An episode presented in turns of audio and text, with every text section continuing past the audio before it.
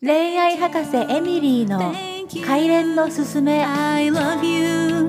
Thank you. こんにちは司会のさやかですこの番組では海外で様々な人間関係のドラマをくぐり抜け今では13歳年下のダーリンと幸せに暮らす恋愛博士のエミリーが親友との気軽な対話という形式でリスナーの皆さんの恋愛、夫婦関係、婚活などの悩みにアドバイスをしてお届けします。心よい恋と書いて快恋。私も皆さんと一緒に今よりもっと自由に軽やかに楽しく恋する自分を目指します。こんにちこはん。にちは。エミリー、今回はあのリスナーの方からのご質問じゃなくて、私からね、はいちょっと前から聞きたいことがあって。あらまあ、さやかちゃんから？そう、うん気になってたことがあってね前にエミリーが話してくれたことなんだけど、うんうんあのエミリーのえっとねブティック時代、はい。店員さんだった頃にね、うんうん。っていうか最近になってそのブティック時代のことを思い返しながら話してくれたことなんだけど、うん。店員さんとしてね、お店に立ってでお客さんがさお店に来て、うん。それで大体さ店員さんっていうのは、うん。お客さんがバッグを見てたら、うん。バッグをお探しですかって話しかけるんだって言ってね、うん。でもエミリーは、うん。バッグを見てるお客さんっていうのは、うん別に特にバッグを探してないことがあるっていうことを言っててね、うん。それでまずエミリーの場合はお客さんがバッグを探してたらそのお客さんのバッグをまず見てみて、うんそれで「あいいな」って思ったら「素敵なバッグをお持ちですね」って言って話しかけるんだっていうことをね、うん言ってたうの。んうん。でそれすごい面白いなと思ってエミリーのそういうところでも直感が働くエミリーああ。どうやってそういうのが分かるんだろうこれね、えっ、と、どういう、っていうかね、これ。インスタントに。うん例えば、うんあの販売員の先輩の動きを見て店長の動きを見てな学ぶとかじゃないのよもうそうだよねうん完全にこれはお察しの通り幼少の頃から培ったまあうん。洋服に対しての捉え方っていう、はいはい。いわゆる洋服ってさファッションアイテムって靴とかバッグとか帽子とか、ねあのスカートまワンピースとかジャケットとか全部ファッションアイテムってあるけどうん。それを着てる人たちをすごい私は観察してたんだろうね。小さい頃からうちの父親のほらヘルプでさお店に立つ時に、うん。私も何回か、うん。あ小さい頃から？そう小さい頃すっごい小さい頃から幼稚園ぐらいの時から、彼がお店に立ってる姿を見てたから、えー、ね、連れてかれてた。うんそうそうそう。うん。パパは今このお店にいるよって感じで見に行ってたから、うん。それでやっぱり幼少の頃から見てたんだと思う。その、うん。えっ、とお客様がどういうふうな動きを動きをするっていうか、もしも、えー、と本当にバッグを買え買おうとしてるとしても私はそうやって話しかけるんだよね。見ちゃうんだねきっとエミリーの場合は。そういうの気になって。本当に心からうん。この人何を探してるんだろうって思ってるし、うん。それに本当にその人が持っている今持っているものも気になるし、うん。見ちゃうんだよねきっと。そうね。何がこの人必要なのかなとか、うん。なんでほら来店してくれるってさ何かだと思うの？あうん。の時間潰しでも何でも、うん。ほら他の店もあるのにこの店に来るわけじゃん。そうだよね、うん。でも私も実際さ、うん。例えばね、うん。帽子を帽子を昨日買った、うん。でさそうするとさもう帽子いらないじゃん。一番いらないじゃん帽子が、うん。なのになんか帽子探しモードになっちゃってるから自分が、うん。その後1週間ぐらいは帽子を見ちゃうみたいなことがあるんだよね、うんわかる。いらないのに、うん。そう。そうなの。だからすごいそれ面白いなと思って。これね私が今やりたいことって、恋愛博士もそうなんだけど、うん。あの人の心理なのねこれ。うんうん人の心理を読み取る読み取るじゃないけどあの直感で人の心理に寄り添うことをしないと、全く見当外れな今日なんかげ天気寒かったですよねとかって、はい。全然ね結局喋りたくない人もいるのよ。うんいるいる。私喋りたくないもんいつも。うんうんそうそう。だからいろんな人がいるから、うん。やっぱほらうちのお店に来たわけだからで、バッグを見てるわけだからね。あじゃあなんか話したいなって思うじゃん。でうんその時にやっぱりさやかちゃんの言った通りなんだと思う。私はこの人は何が必要かっていうところにすごいフォーカスするのよ。そうだよね。こういうふうにマニュアル通りに店長にこうやって言われたからとかじゃなくって、うん。本当にこの人っていう。そうなのよ。店長なんてさ例えばさ今日は赤のダウンを売れとか、うん。コートをこれぐらい売ってほしいとかっていうのあるのよ、朝の朝礼の時にね。うん。でしょ？だからそうそう。であと会社からも言われるわけよ。このアイテムをこれぐらい売ってほしいみたいな、今日はみたいな。うん。でそれすらに無視？全部無視。私もう目玉商品とか全部無視よ。ガン無視。うん。何言ってんだろうこの人たちって思ってたの。会社のこと。だってさお客さんそそうそうまあでも店長はやっぱすごいよ。そういうのをちゃんとさフォローできる人だよね、あー私絶対店長とか無理だから。ガン無視。だってさお客様ってさ全くそんなところと違う次元にいるじゃん。いる、面倒くさいじゃんそんなお客様が全然関係ないのに、うん。そんなことを勝手な諸事情をうん。お客様に提示するってことが私からするとすっごい面倒面倒くさかったのね。なんでかっていうと、お客様に売らなきゃいけないじゃん。で、うん。売るにはさサティスファイドいわゆるうん。満足させなきゃ、あの買ってくれないわけじゃん。うん。じゃあさそんな売れ筋がどうの目玉商品がどうのとかって言ってる場合じゃなくて、そのお客様が例えば全然目玉商品じゃなくても黒のカットソーが欲しいとか、もう地味なアイテムが欲しくても、私そっからおまとめがすごいから。あ待って待ってどういうこと？おまとめあのセット率って言ってさこのなんかその。あそれに合わせてこれも。そうそうそうそうそうそう。本当は黒のカットソーだけが欲しかったのに、とか本当はポロシャツ1枚しか欲しくないのに、うん。最終的になんかジャケットまでベルトまでパンツまで全部買ってっちゃったみたいなバッグまで、っうんうんうん。ていうものがすごい私すっごいあのコーディネートがね。そう全全身のコーディネート、うんうんうん。わかる。そうなのうん欲しくなっちゃうそれ。カリスマってに2通りいて、うん。私みたいにその人その人のコーディネートをするカリスマと、うん。もう一つは双子コーデみたいな感じで自分が着てる洋服をそのまんま売るっていうカリスマがいるのよ。はいはい。だから私と同じのに着てみませんかみたいな人。毎回そればっかり売る、でもそうするとさ、アイテムがさ変な風に偏っちゃうんだよね在庫が。そうだね確かに。売れるっていうのはわかる。それもなんかその人を見てそうそうそう。あ素敵だなと思うからね。そうなの、うん。そうなの。うん。綺麗な人が多いんだけどねそういう人って、うんうん。あのモデルみたいな人だと、あうん。この人素敵って思ってきあのやる人は多いんだけど、うん。私ねあのその人たちを否定するわけじゃなくてその人たちは素晴らしいと思うんだよ、ただ私はそれに興味がなかったの自分と同じ格好をすさせるのに興味がなかった、あー結構真似されるの嫌いだよねエミリーね、そ真似されるのが嫌いっていうか私さうん。あの売れ筋の商品を着てないし、うんなんかさ綺麗な商品を着ないのよ私。販売員でもさうん。地味な商品をわざと着るようにしてたの、ああそうなの？そうほらちょっと可愛い目玉商品でさ、うん。このワンピース可愛いっていうもうこれ一押しみたいなのをみんな選ぶわけよ。やっぱうんり車販でさ安く買えるしいいやつを選ぶわけ、だけど私どうでもいいなんか誰も着たくないようなものを着るのよ。へえ意外。わざわざそういうの選ぶんだ。わざわざ選んだの、うん。だってそうすればさ私が着てれば売れるから、ああそっか。うん、着ないようなやつをうん。私が着とくわけ、うんうん、でこうやって着ればいいのかみたいな。そうそうそうそうそう。そう、うん。まあ、ほとんどの人が選ばない、目にも留めないようなものを着とくわけ。うんだからもう完全に自分の好みとかじゃないよね。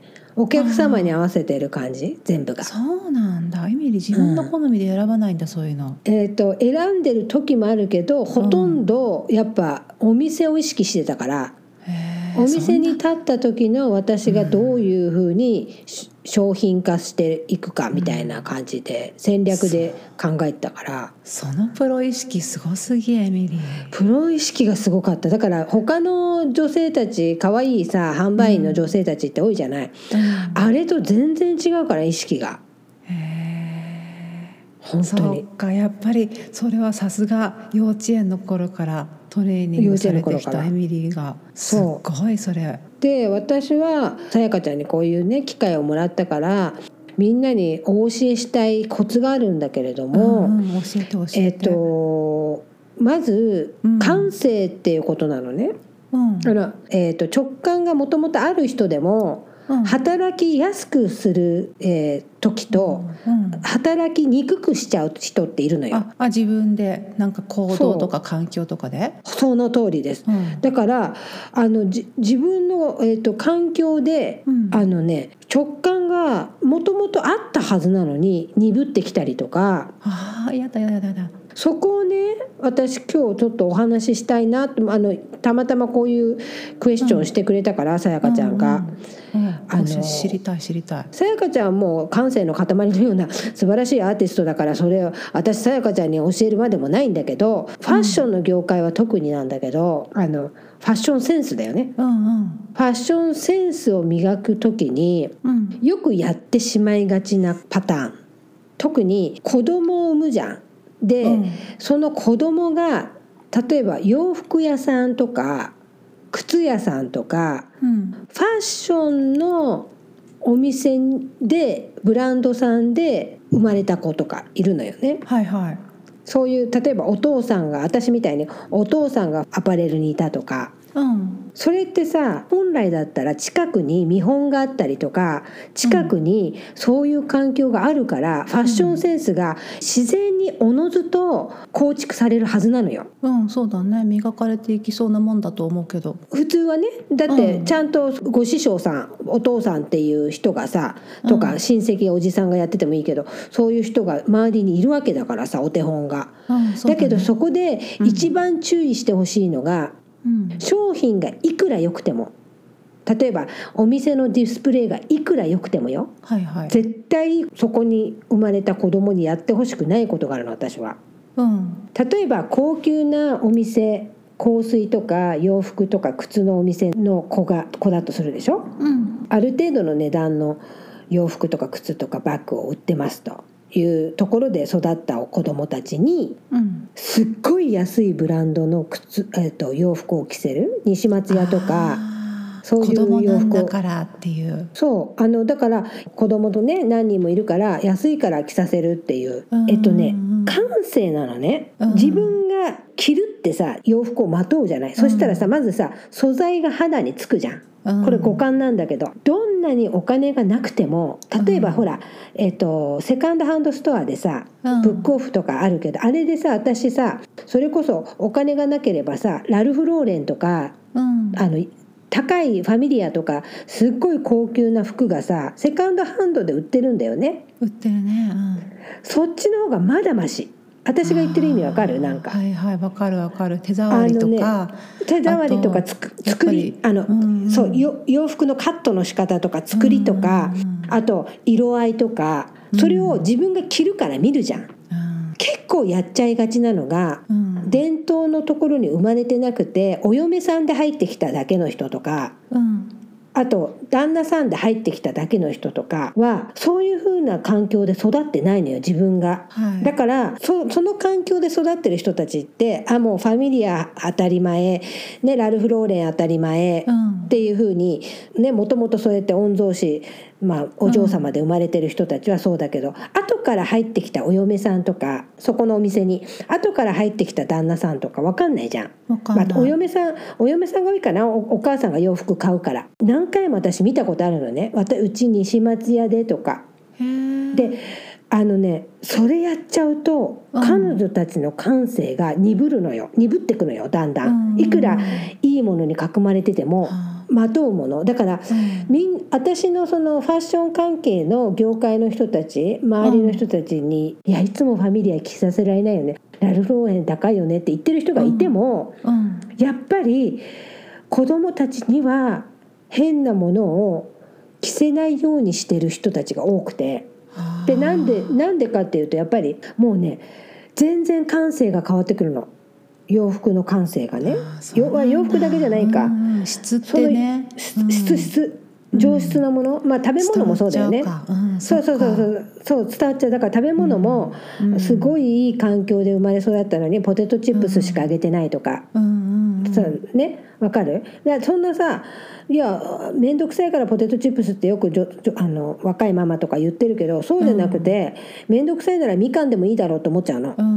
だから本物の味、うん。味をそのジャンクとかじゃなくて自然のものとかあのほら高い洋服もさアルパカとか、カシミヤとか、うん。なんか自然のナチュラルな100%ってすごい肌にも良くてすっごい高いのよ。あの自然のものの方が全然高いんだよ。だからそうだよね。素材にこだわるとね。そう洋服も食べ物も、うん。もう全部そうなんだけどこあのいいものって結構オールナチュラルっていうか自然なものが多いんだよね。うん。うんか片や西松屋とかだともう大量生産の、まあ、西松屋って出しちゃったらあれだけど、まあ、メイドインチャイナの なんかわかる？西松屋が悪いわけじゃないんだよ。ただそのなんていうの？せっかくそういう伝統のところで生まれてうん。例えばその子が将来ファッションデザイナーになりたいとかって言ってる子子供にうん「え安いからそれ着せてます」とかって言ったら。どうしたらその感性って磨かれるかっていう。うん。でもさうん。それってやっぱりさファッションだけじゃなくて他の分野もそうだよね。それに、うそういう伝統的なお家に生まれてなくてもやっぱりやっぱりどこのお家でもなるべく質のいいものっていうことだよね、子供には。そう。私多分それだけなのよ、ああの私申し訳ないけどうちの妹とかそのファッションがすごくあのセンスが高い人うん。と比べると、ファッションセンス高い人っていっぱいいるからそんなに自分がファッションセンスがいいと思わないんだけど私はね他にもっといっぱいいるから。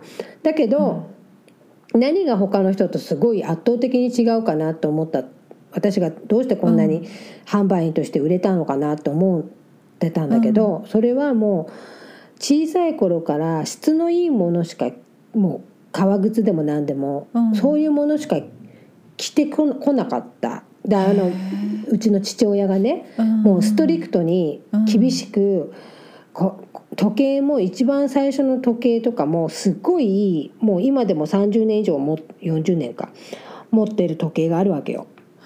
そうなんだ。うん、それぐらいもういい時計を買ってくれたの。もうありえないような値段の、うん。だから中高生がつけるような値段では絶対的にないよ。でも、それってさ何十年今今でも使えてんだけど持つ,、うん。持つわけよね。だから。本物っていうものに対してのテイストとか感覚とかがうん。こう味わっちゃうともう感覚がどんなブランドに行ってもうん。安いブランドもでもうん。あの高いブランドでも感覚が冴えてるからうん。あこれは喜ばれるだろうとかうん。見出せなかったり気づかなかったりするとお客様にさ提案できないじゃん。そうだね。じゃあさうん。例えば、もうさ大人になっちゃった人たちはだからさ、小さい頃からそういう感覚をで育ってなかったりするとさ、うん例えば30代40代とかでもね、うん。50代にしても、まあ、年齢関係なくさ、うん。今からでもなんとか感性磨きたいっていうねお母さんもいるかもしれないし、うん。子供いない人もいるかもしれないし、うん。そういう人ってさなんとかならないの？あのねなんとかなるんですこれが実は。おおどうすればいいの？これはすごいあの2つポイントがあって1つ目のポイントは、えっ、とねその感性の矛先にもよるんだけど、うん。例えば、おうえー、とブログを書きたいとかあの音楽を作りたいとか、ものを作りたいとかって、全然ただ作るとかのなんていうのかなジャンルが違うと思うのね人によって。これ興味があるところが、ねうん興味があるところが違うと思う、例えば私ボイストレーニング始めたのとかダンス始めたのとか、あももしくは絵を描くの始めたのとかっていろいろあると思うのよ。うんでそれアロマ作り出したのとかさ いろいろあると思うんだけど、うんうん何でも何でもねいいってことうん、何でもうん。自分がやりたい、なんか知らないけどこれやってみたいって思うものに出会った時がそのタイミングなの。ああそうか、うん。その惹かれる心が大切ってことだね。そう、えっと自分がね、えっとふうん。そういうのって急に来る時もあるのよ。急に、お降りてくるって言い方あれなのかもしれないけど急になんか例えばさなんか歩いててなんかこう、うん。社交ダンスとかなんかこう見て何かなんかピンときてさそうそうそうそう、うん。ピンときてやり始めたりとかあとなんか陶芸教室とかこう誰かのお家の前通ってね、あなんかこんなのあるんだとかそんなんでもいいんだけどとにかくうん。ピンときてなんかこれやってみたいワクワクっていうそのワクってした時うんうん。にそれにあ飛び込んでみなさい感性の扉が開かれますよっていうサインへえそうかそう思うとなんかうん、なんか街を歩いててちょっと見回してみようかなって気持ちになるよね。そう。だからサインだからそれはで例えば私そういう情緒的なの全くないのよとか私そんな陶芸もなんかやりたいって気持ち全くないわっていう女性もいるのよ。だから全然か書きたくもないし歌いたくもないしダンスもしたくないし、うん。作りたくもないって人いるのね。うん。でそういう人も実は感性って全然磨けて例えば、うん。海行くの好きなのよね」とか。うんああそういうことか。そう。あとは「ショッピング好きなの」とか。うんうん何か好き何か好きね。そうそう、あのあのケーキ食べに行くの好きなんだとか。なんか、うんうん。カフェ巡り好きなんだって人もいるじゃん。作るとかじゃなくて。うん。で、そういう人たち表現しなそうそうくてもいい。表現しなくても自分が、うん。あここ行きたいなっていうところ私ねディズニーランド好きなのよとか、っていう人もいっぱいいるしそうだね。そうすると、この間の話につながるね。なんか自分が嬉しいこと自分がしたいことをしてあげる。そう。なの。欲求自分の欲を満たすって前から言ってるけど、とにかくね。これあ何かしたいっていう時が感性への扉なのね。うんうん。だからみんな謙遜するから日本人の女性たちって特に。いやあの人って陶芸やっててアロマもやってて私なんてあのでジャニーズのライブしか興味ないのよとかって言ってる人いるじゃん。ああそうか比べちゃう。そう。でもジャニーズのライブのどこが感性磨かれないの？と思ってて。だって そっかそっかそれでもいいんだ。そう。ジャニーズのライブで彼女たちは歌を歌いながら嬉しいわけじゃん。でうん。その時うちわ作ったりしてるわけじゃん。なんかその可愛いよね。そうなんかバイブレーションなんていうのそのうん。あとその人たちがウキウキワクワクすればいいだけの話なのよ感性って。うんうん。うん、でウキウキワクワクしてその人たちがプルプルって魂が幸せになるじゃん。わあもう楽しかった、うん幸せって。そうそうプルプルプルってすっごいその喜ぶんだよね心が。満たされて。うん。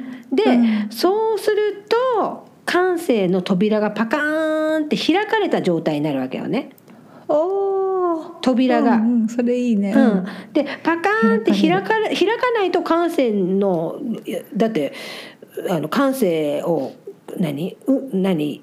養うことなんて全くできないじゃん。開かれなければ。うんうんそっか閉じちゃったら閉じちゃってたら、うん。何もしなければってこと、うん。うん何にもしなければさ、ね。うん。感性の扉開けることもしてないし開けようともしてないけど、何でもいいの。とにかく自分が「私シュークリーム好きなの」とかそんなんでもいいんだけどだってシュークリームだっていろんなシュークリームあるじゃん。うん。うんだから自分がこれ好きなのっていうものだけをやればいいの。でそれをやって、にね。それも変わってもいいんだよ。それがジャニーズになったり、うん。うんディズニーランドになったりそれは何でもいいんだけど自分が、うん。あ楽しいってものをやるわけよ。うんうん。そうするとそれは誰でもできそうだし。誰でもできる。ね。うん。それにすごいそう考えただけで幸せ。そう本当に幸せなの。で感性ってどういうところから来るかって感性ってさ十人十色なんだよね。うん。だから、うんうん。いろんな感性が OK なわけ。何が間違ってる？これがいいの？エミリちゃんって感性豊かよね？違うでしょってこと。あの違う違くはないけど私感性豊かだけど多分ね、うん。だけど、うん。私の感性と違う感性だからといって豊かじゃないってわけじゃないじゃん。全員違うってだけなの。ね。違う、うん。全員違うだけ？で感性っていうのはあるわけよ、その人たちその人たちでね、ただ感性はさっき言った2つ目ね。うん。感性はそれが一つ目やりたいことをやるってこと。でそうすると扉が、うん感性の扉が開かれるから。でも、そこで気をつけてほしいのが2番目なんだけどうん。感性って義務とかかじ頭で考えてやらなきゃとか。うんうん。なんかそういうのが入っちゃうともう何にも閉じちゃうから。あー確かにね宿題みたいになっちゃうもんね。そうだから結局ね感性の感性ってもう遊べばいいだけって言ったらすごい失礼なんだけどあのだからやっぱりうん。子供に戻ってってことだよね、ある意味。そうそうそう。遊ぶのを子供みたいに。うん。でそれをしないと感性って養われないんだよ、なのにみんな、頭が良すぎちゃうのね、大人になるとみんな、うん。いろいろ考えることが。大人なんだかそう。ら責任あるんだから。そうそうそう。うん、そう思っちゃう、うん。そう。こ子供と違って大人っていろんな経験してきてるしいろんなこう考える力も養われちゃってるんだけど考えなくてもいいことも考えてるってことなんだよね。ああそうだよね。必要以上に考えてるっていうのはうん。私もそうだな。うん。そう必要以上にネガティブに考えたり、必要以上にポジティブに考えたりしないでとにかくフラットに楽しむこと。もうあのね素直に素直にそう素直に子子供供に戻ってププルプルのさワクワクのさ、うん。もうドキドキのさなんかそういう、うん。なんかただ純粋に楽しいって時あるじゃん、うんうん。うん本当に純粋に楽しい。なんかそうそううん純粋に楽しい時その楽しさが感性を呼び起こす、えっとうん。えーバイブレーションだからそのバイブレーションがないと、うん。えっと、扉が開かれないのよ。だからそうだね。そう。うん。そのそれをねいつもねあのみんな結構考えすぎちゃう人とかだと、うん。あのシャットアウトしちゃうんだよねその前に。自分でブロックしちゃうの。あのああそれはもったいない、うん。そう。だから例えばそっち行っちゃダメだっていうのがあるんだ、うんなんかいえっとそう。自分がブロックしちゃうの。でそれももったいないのよさやかちゃんの言う通り。なんかね、例えばお金がないからっていう理由であの習い事なんてお金3人の子供とかにお金がかかるからとか私、今これしか月収ないから稼げてないからね、こんなやこことをやってる場合じゃないとかなんかみんなね、結構ね、えっと、お金とか、まあ、いろんなこといろんな条件ね。時間もそうか。時間とかも、そうそうそうそう、あのっていうので,、えー、とでうん。ブロックしてやらないようにしてるから大人って我慢がつり積もっちゃうんだけれども、もうすっごいシンプルなことなんだよね感性って。うんお金がかからないことなの一番簡単なのが、夜あの星空を眺めることなの。うんうん私がおすすめするのはこの間ねあの同級生の同窓会と会ってそこであの星空あのこすごい宇宙が好きだった男の子がいるの中学の時。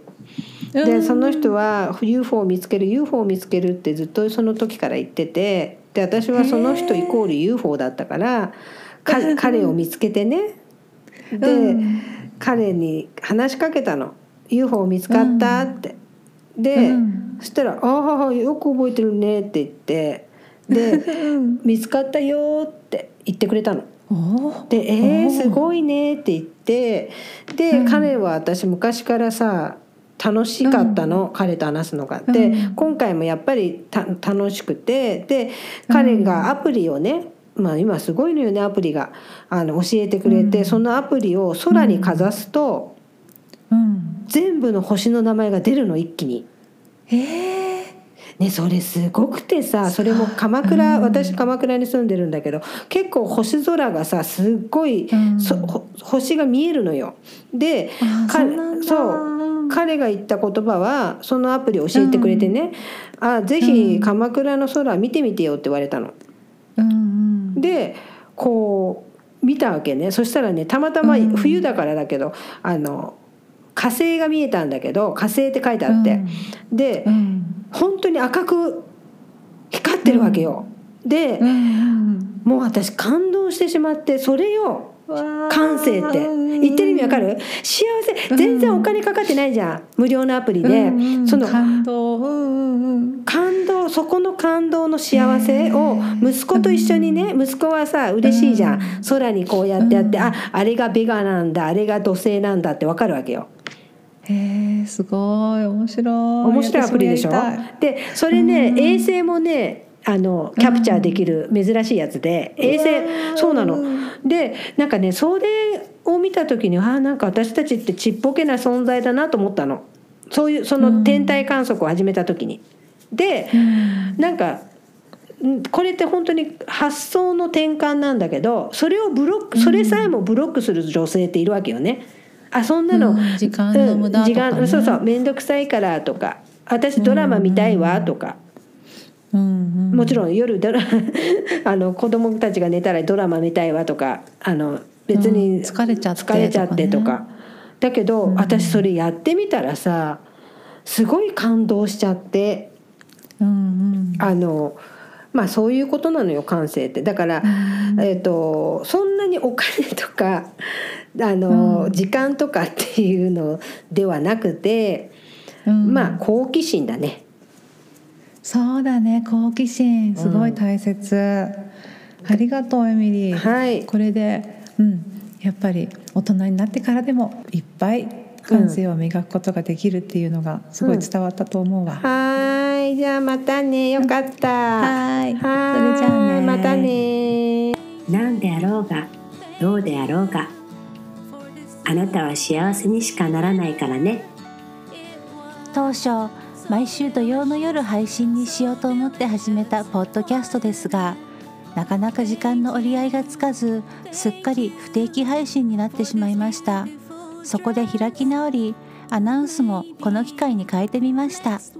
ご質問は常に募集中です。いつでもお気軽に恋愛博士 at gmail.com renaihakase.gmail までよろしくお願いします。できればねなるべく状況がありありと想像できるように質問してくださるとエミリーの直感でビビッときて本当にびっくりするほどドンピシャな答えや私には思いつかないようなこれやってみるといいよっていうアドバイスで思わぬ成果が出たりするんですよ。それでは次回もお楽しみに。